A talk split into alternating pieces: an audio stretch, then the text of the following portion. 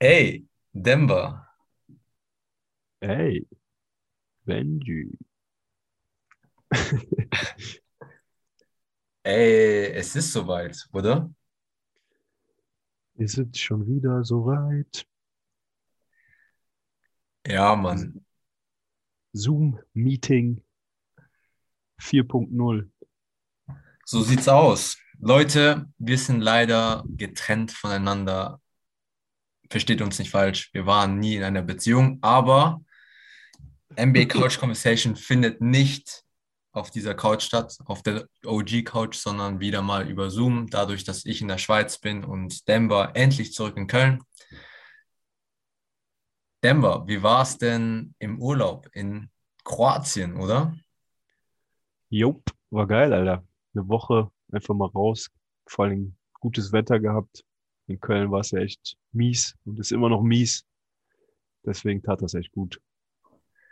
Ich bin schon ein bisschen neidisch, ey. Also hier das Wetter in der Schweiz ist auch okay, aber jetzt nicht ganz so gut wie in Kroatien. Ich wäre auch echt gern noch eine Woche länger geblieben. Weißt du was? Lass unser Studium schmeißen und lass nach Kroatien ziehen und dort die nächsten Urlaub machen. Wärst du down? Direkt. Let's Perfekt. Also, das war's wieder von uns. NBA Couch Conversation. Check. Bis zum nächsten Mal. Ah, Spaß, Spaß. Worauf, worauf hast du heute Bock, Bro? Ich hab Bock auf, auf, auf, auf. Ja, wie sieht's aus so? Nächste Saison.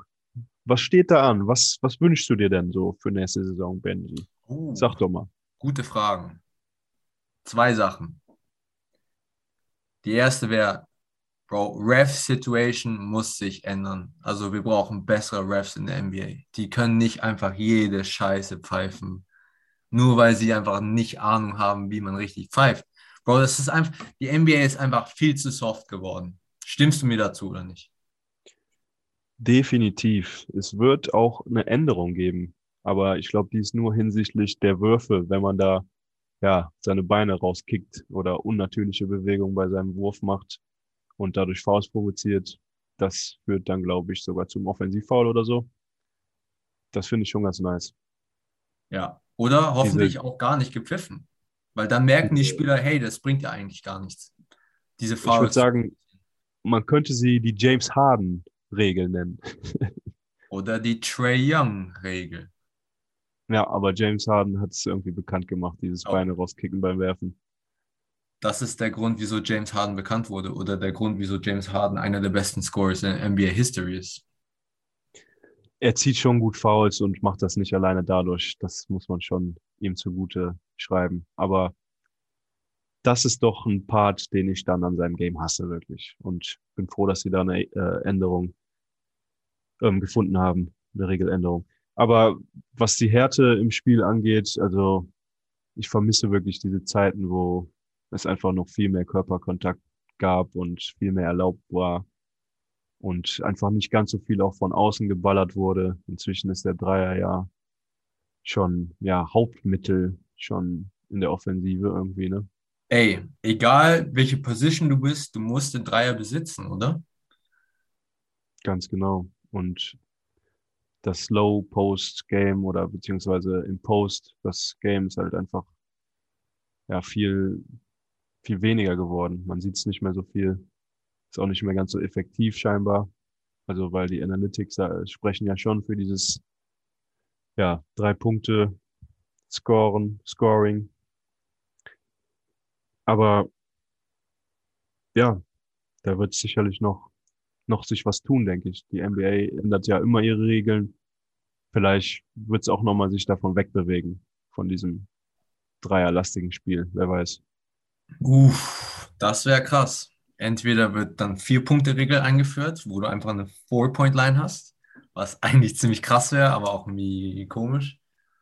Oder wir sehen halt wirklich mal so eine ganze Veränderung, weil ich vermisse Low-Post-Game, ich vermisse die richtigen Centers. Das ganze Dreier werfen geht mir langsam auch auf die Eier, weil das ist einfach so vorhersehbar. Du weißt ganz genau, bei irgendeinem so Fast-Break-Situation, dass irgendjemand an der Dreierlinie stehen bleiben wird und der Ball zu ihm gepasst wird.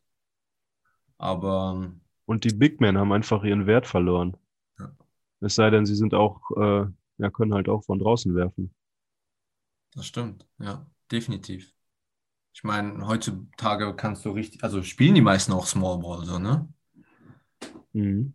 Big Men sind overrated und das finde ich extrem schade. Das, das hat auch die NBA so krass gemacht früher. Die großen Big Men, die Center, die haben dominiert. Shaq, Robinson, Chamberlain, Kareem. Bill Das sind Russell. Legenden. Werden wir irgendein Center wieder so sehen wie damals, glaubst du? Wird es irgendeinen Center geben, der genauso krass ist wie Shaq? Janis ist da so ein, eigentlich ein Beispiel.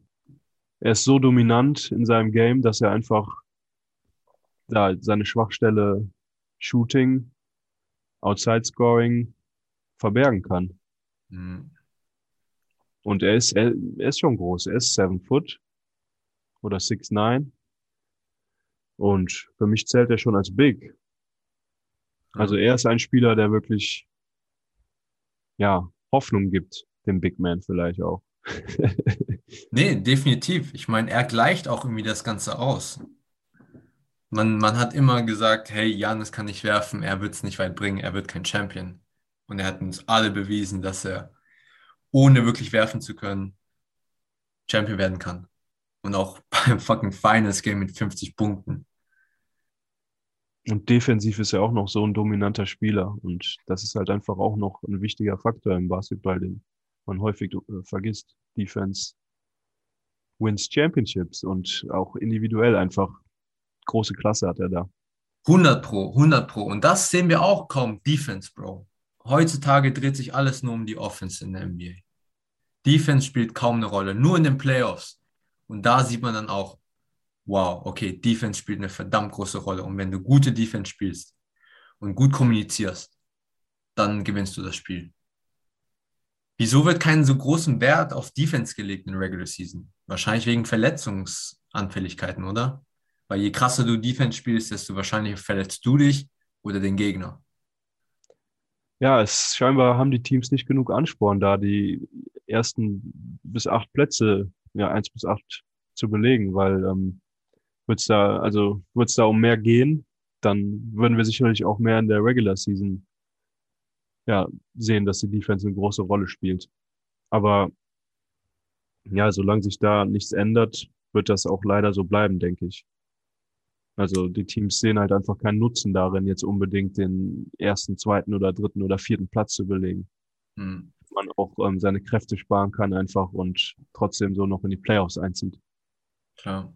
Ich glaube einfach, die Zukunft ist von Two-Way-Player geprägt. Also wenn du wirklich einen guten Defender hast, der auch ein guter Scorer ist, wie Drew Holiday, bist du einfach extrem wertvoll für ein Team. Das haben wir bei PJ Tucker auch gesehen. Offensiv jetzt kein Beast, solide, aber wenn du KD defenden kannst und dafür sorgen kannst, dass KD müde wird und dass KD nicht alle Würfe reinmacht, Bro, dann bist du verdammt wertvoll fürs Team. Dann bekommst du deine Minuten und du bekommst sogar einen Vertrag, also einen soliden, würde ich sagen. Und Und wenn du Anerkennung. das, Bro, wenn du das noch Anerkennung. mit Offense dann auch noch die Offense eine Rolle spielt, beziehungsweise du eine krasse Offensive auch noch hast, dann bist du einfach fucking wertvoll für die NBA. Ja. Und du sagst es, kleine Spieler, die defenden und shooten können. Das ist im Moment so der, ja, Prototyp der NBA irgendwie. Die sollten das Logo zum Dreier-Schützen ändern. Findest du? Bitte nicht, ey. ja, die Logoänderung steht ja immer zur Debatte, deswegen Ja. bringe ich das Wer, wer wäre für dich in Frage, wenn es jetzt zur Logoänderung kommen würde? Welcher Spieler sollte Logo der NBA werden? Ja, ich weiß nicht. Eigentlich ist mein, mein Argument, ja, dass einfach Curry oder das Shooting so diese Ära prägt, dass man da das vielleicht direkt als Logo benutzen soll. Pack Curry drauf, drauf. Komm. Ihr habt's gehört, Leute. Denver möchte Curry als Logo sehen. Was wäre dein Favorite? Man, heutzutage das, was die NBA so spannend macht und auch so jeden wirklich dran fesselt, sind die Dunks, man. Gib mir, gib mir einen fucking Dunker. Gib mir von mir aus Vince Carter, Tracy McGrady oder wer weiß. And Zion, Bro, Zion, einfach mal ein kranker Dank von Zion. Gib mir Zion als Logo. Ha, hat er sich noch nicht ganz verdient, finde ich. Aber Ja. so ein Vince Carter, das, da gebe ich dir recht. Das fände ich auch ein geiles Logo, wenn er da einen krassen Windmill oder krassen Tomahawk, wird schon reichen.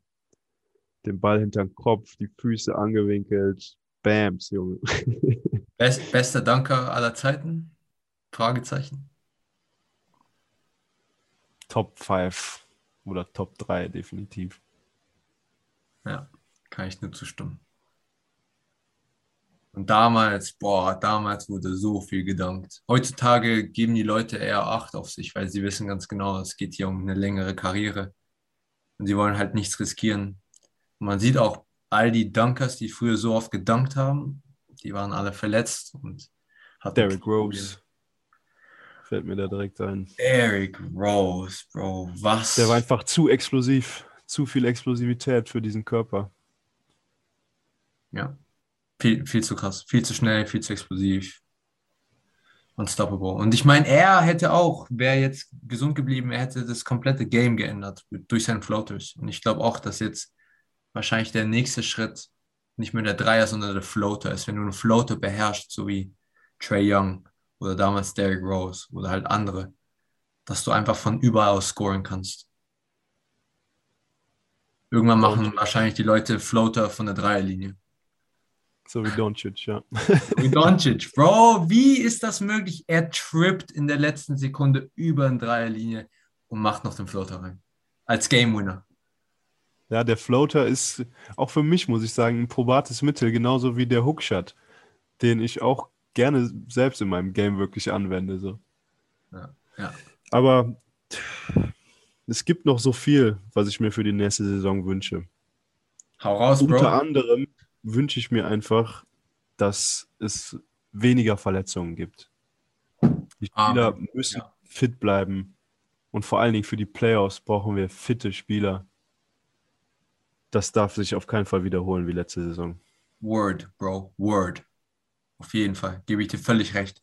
Und ich finde auch einfach, lasst einfach mal die, die Rookies oder die Bench-Players mal ein bisschen mehr Minuten spielen, damit die anderen sich resten können. Was bringt es euch, die Stars jedes Mal auszupowern die ganze Zeit bei Road Games, wenn sie nicht genügend Rest haben? Damit ist die Wahrscheinlichkeit einfach viel höher, dass sie sich verletzen werden. Ja, ich muss sagen, es ist traurig für die Fans. Und ich denke gerade so an so einen Kobe Bryant, der speziell gesagt hat, so, nein, warum soll ich aussetzen? So, die Fans erwarten von mir, dass ich auch spielen werde.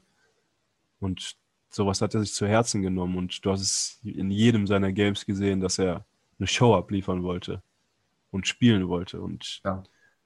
das ist schon ja eine Richtung, die da eingeschlagen wird, wo man dann einfach weg, noch mehr wegkommt von dem Wert der Regular Season. Und das macht dann auch für die Fans einfach keinen Spaß mehr, sich die Regular Season anzugucken. Ja, nee, gebe ich dir recht. Aber man darf nicht vergessen, auf der Bench sind meistens entweder Vets, wo eigentlich in der NBA gibt es kaum noch Vets. Die haben, die sind nicht mehr in der NBA aktiv. Aber du hast junge Spieler, die sich beweisen wollen. Und die, die geben alles. Klar, die machen mehr Fehler, haben weniger Spielerfahrung und die Fans haben keine Ahnung, wer gerade auf dem Parkett steht. Können auch von mir aus so Garbage Time sein, weißt du? Aber jeder, der NBA, in der NBA spielt, ist zu Recht auch in der NBA. Das sind immer noch die besten Spieler der Welt und das werden sie auch zeigen wollen. Und in der Summer League hat es einfach jeder bewiesen, so dass sie zu Recht in der NBA sind und die Summer League war hella intens, war verdammt intens und jeder hat einfach seine Dunks rausgepackt, seine Highlights gezeigt, einfach seinen Wert gezeigt, so. Und das waren halt so viele No-Names, Bro. Ich hatte keine Ahnung, wer da auf dem Parkett steht, aber dennoch war das Spielniveau extrem hoch und das war von der Qualität her immer noch Top-Level. Nicht ganz so gut wie die Superstars natürlich, aber man darf nicht vergessen, das sind eben noch NBA-Players, ne? Ja. Ja, ich würde mir, ich spreche jetzt noch einen Wunsch aus für nächste Saison. Wozu, Bro? Ich mache mir Notizen. Und zwar dass Dennis Ich glaub Schröder. von Nikolaus, Bro, weil dann schicke ich ihm mal deine Liste. Hallo, hör zu, dazu. Dennis Schröder. Ich wünsche mir einfach, dass er eine überragende Saison spielt und seinen dicken Vertrag noch bekommt. Und die Celtics einfach da aus ihrem, ja, aus der Dunkelheit führt. Boah. Ans würd ich Licht. Von tiefem Herzen, ey, wirklich. Das, das kann man ihm nur gönnen und das hofft man ihm auch. Und den Osten einfach so noch spannender macht. Obwohl wir da schon so starke Teams haben, dass die Celtics da auch einfach eine Rolle spielen. Das wünsche ich mir noch für nächste Saison. Ich möchte, dass die Celtics sich wieder einen Namen machen, dass sie auch wirklich Contender werden. Weil die Celtics sind mit den Lakers die beste Basketballmannschaft, die beste Franchise in NBA History. Erfolgreichste, richtig, ja. Aber gleiches kann ich auch für die Warriors aussprechen, muss ich sagen. Ich will die Warriors wieder erfolgreich sehen mit Clay. Auch wenn er nicht direkt starten wird in der Regular Season, aber er wird im Laufe der Saison zurückkommen. Und darauf freue ich mich mega. Oh Mann, Warriors, darüber reden wir ein anderes Mal, das weißt du ganz genau, weil wir dürfen nicht vergessen, wie gut die Warriors waren, wie gut Steph ist und wie gut fucking Clay Thompson ist, ey. Yo, 36 Punkte in einem Viertel. 37. 37, sorry. Hella 37 in intense. einem Viertel, Bro. 12 Minuten. Der Ja. Dude ist einfach intens. Und obendrauf ein krasser Defender. Ja. Er ist wirklich bei den Warriors einer der besten Defender, vielleicht der beste sogar. Und einfach ein krasser Shooter, Mann. Wahrscheinlich Nach auch Curry. der beste Shooter. So. Und Curry, Curry selbst sagt, Clay ist der bessere Shooter. Weiß ich Aber nicht. ich meine, das ist einfach so, überzeugt. I got Curry ist für mich der beste, glaube ich auch. Curry ist für mich eigentlich der beste Shooter. Und Clay Thompson ist aber auch nah dran. Ich finde Clays Shooting-Form cleaner als Stephs. Aber Steph hat einfach gezeigt, dass er der bessere Shooter ist und der beste Shooter all time.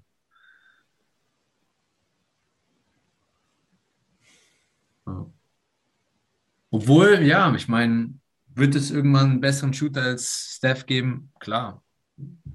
Ist er jetzt schon in der NBA? Keine Ahnung. Könnte es Buddy Hield sein? I don't know. Ich glaube nicht. Aber bin gespannt, Mann. Bin echt gespannt. Gute Frage. Und das wird nur die Zukunft zeigen, aber es ist definitiv möglich. Ja. Vor allen Dingen dadurch, dass einfach die ganzen Kids, alle wollen so sein wie Curry und so werfen wie Curry. Und dadurch wird einfach der Dreier und das Werfen eine große Rolle spielen in der Entwicklung von Spielern. Ich glaube, wie man das noch optimieren kann, ist, wenn du jeden Contested Dreier and One reinmachst, damit du einfach immer ein Four-Point-Game hast. Aber dann müsst du irgendwie die Fouls ziehen und das darf halt nicht passieren und das hoffentlich ändert sich auch die Season. Darüber haben wir geredet, ne? Dieses Ja. Kicken beim, beim Werfen. Oder dass du sogar, auch wenn du leicht die Hand berührst nach dem Wurf, das ist kein Foul, Bro. Ganz ehrlich, ist kein Foul. Ball hat Hand verlassen. Ich ärgere mich auch immer darüber, wenn das jemand äh, callt, wenn ich gegen jemanden spiele und Bro, ja, wenn ich danach die Hand berühre und dann wird es gecallt so und du denkst Ja, dir so, aber wow, erst, wenn der Ball nicht reingeht. Ne? diese, diese Hunde, Ja. Oder du blockst jemanden richtig ans Brett und danach checkst du den in der Luft weg und dann kommt dieses Oh. Rumgeheule. Naja, Wir schweifen ab. Aber das mussten wir natürlich loswerden als Baller. Ne? Ich meine, die, die meisten können auch relaten. Also die meisten kennen das auch. Vom Zocken. ich denke auch. Davon gehe ich aus. Aber ich würde sagen, wir haben noch einiges an Gesprächsstoff, den wir das nächste Mal mit euch teilen werden. Uh, yes, sir. Und da werden wir uns definitiv darauf vorbereiten. Also macht euch auf was gefasst.